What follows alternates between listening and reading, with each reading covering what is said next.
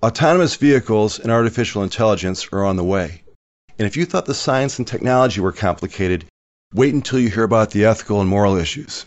Artificial intelligence must be programmed by humans to make life and death decisions.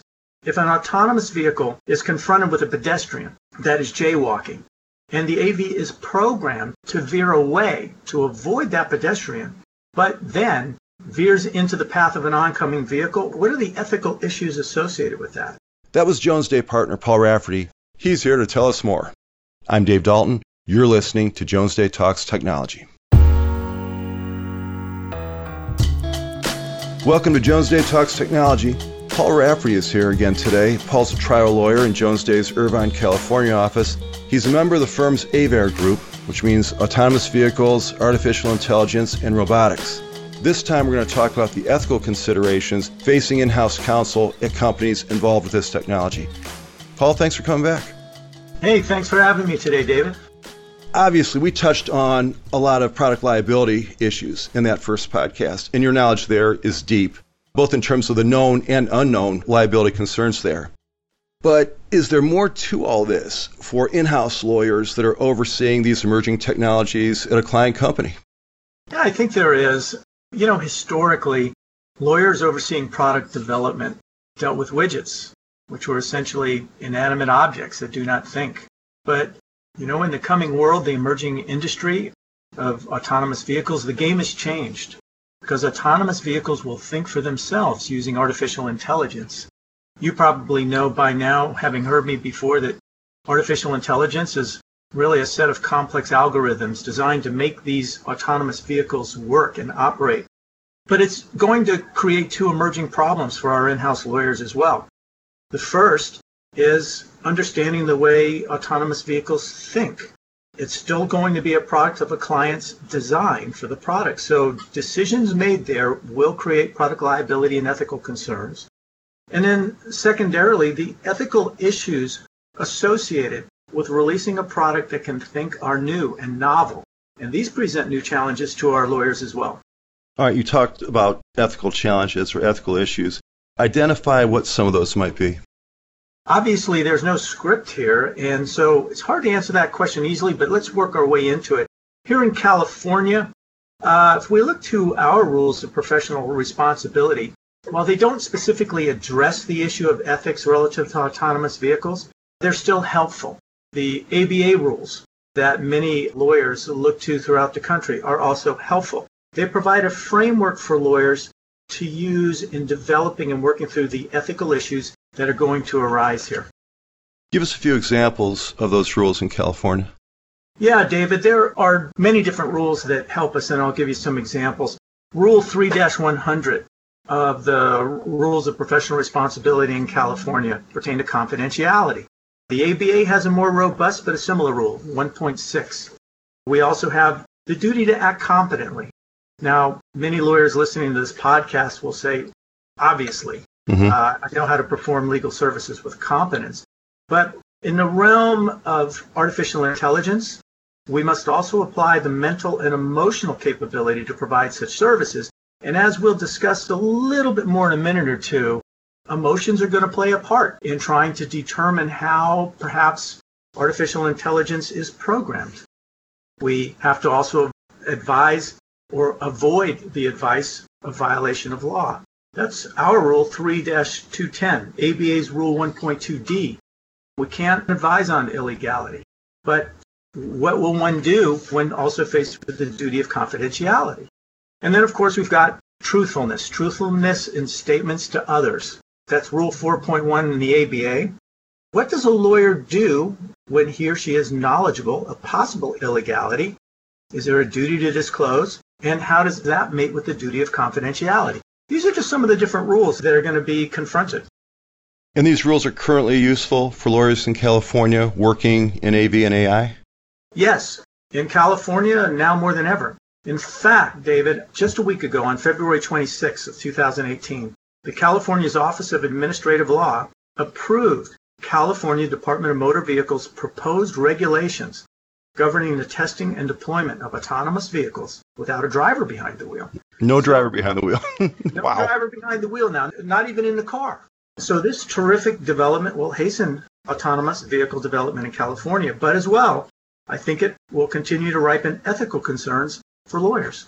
When you talk about making sure everything an autonomous vehicle does complies with the law, do you have examples? Lots of examples, but let me just give you one. Speed limits. Consumers like to go fast. And in California, it seems like you get on one of our freeways and everybody's doing 80. Now, in turn, manufacturers of autonomous vehicles will develop artificial intelligence that will follow the speed limits. That's interesting because now an autonomous vehicle will be traveling down a freeway at 65 being passed by virtually everybody doing 80. Consumers are not going to like that. Right. So it's not hard to see the tension that will be caused between the marketing arm of a company and its law department. Here again, how will a lawyer ethically work through this tension? Well, you've got to acknowledge the reality you were talking about. I mean, people don't drive 65, people drive 70, people drive 75, they're, they're passing, that kind of thing. That's a tough one. Do these issues get tougher? Well, yeah, as a, as a matter of ethics, I think we'll see tougher issues as well. Remember that artificial intelligence must be programmed by humans to make life and death decisions. Now, they don't intend to make life and death decisions, but that's the end result in certain scenarios. For example, if an autonomous vehicle is confronted with a pedestrian that is jaywalking in an emergency situation and the AV is programmed to veer away to avoid that pedestrian, but then veers into the path of an oncoming vehicle, what are the ethical issues associated with that? If an in-house lawyer is asked to participate in programming decisions, even as a matter of product liability, and those decisions could impact human life, so what are the ethics there? And I'll, do you one better, David. There is a difference here between personal and professional ethics. And so in-house lawyers need to understand the difference. Finally, the one thing that's unique now about, I think, autonomous vehicles and artificial intelligence is that it will involve both personal and professional ethics from the standpoint of emotionality. You mean an ethical consideration may also have to take into account human emotions? Right. As mentioned previously, one of the measures of competency in our rules of professional responsibility is emotion, where we need to apply or provide the mental and emotional ability that's necessary to perform our services. So, as a matter of ethics, then, how is our legal advice impacted by our emotions? This will be an interesting issue for lawyers to debate as they take on the tougher issues of how artificial intelligence is programmed. Say I'm driving down the street, or my, my AV is, and something goes wrong. Icy conditions, a tree falls, whatever. I have a choice that needs to be made in a split second between hitting a school bus full of kids or going over the edge of a cliff. These are the kinds of things potentially that might have to be determined, right? By artificial intelligence? Yeah, that's what's interesting about it. So in that scenario that you just mentioned, an autonomous vehicle will make that decision in a millisecond and it will make it rationally and it will make the best possible decision based on rational thought. However, the rational thought was programmed into the vehicle. So well before the autonomous vehicle takes to the road, programmers have designed that into the vehicle. The question then becomes for the in-house lawyer, if the in-house lawyer is asked to vet the decisions that are made by the programmers, to make decisions like this, where you either hit a school bus or the autonomous vehicle potentially drives off a cliff and kills its driver. What are the ethical issues that lawyers face in trying to assist their client in making those decisions? Oh, so ethical and moral and theological. Eh, this is a whole part of this evolving technology that I certainly didn't see coming.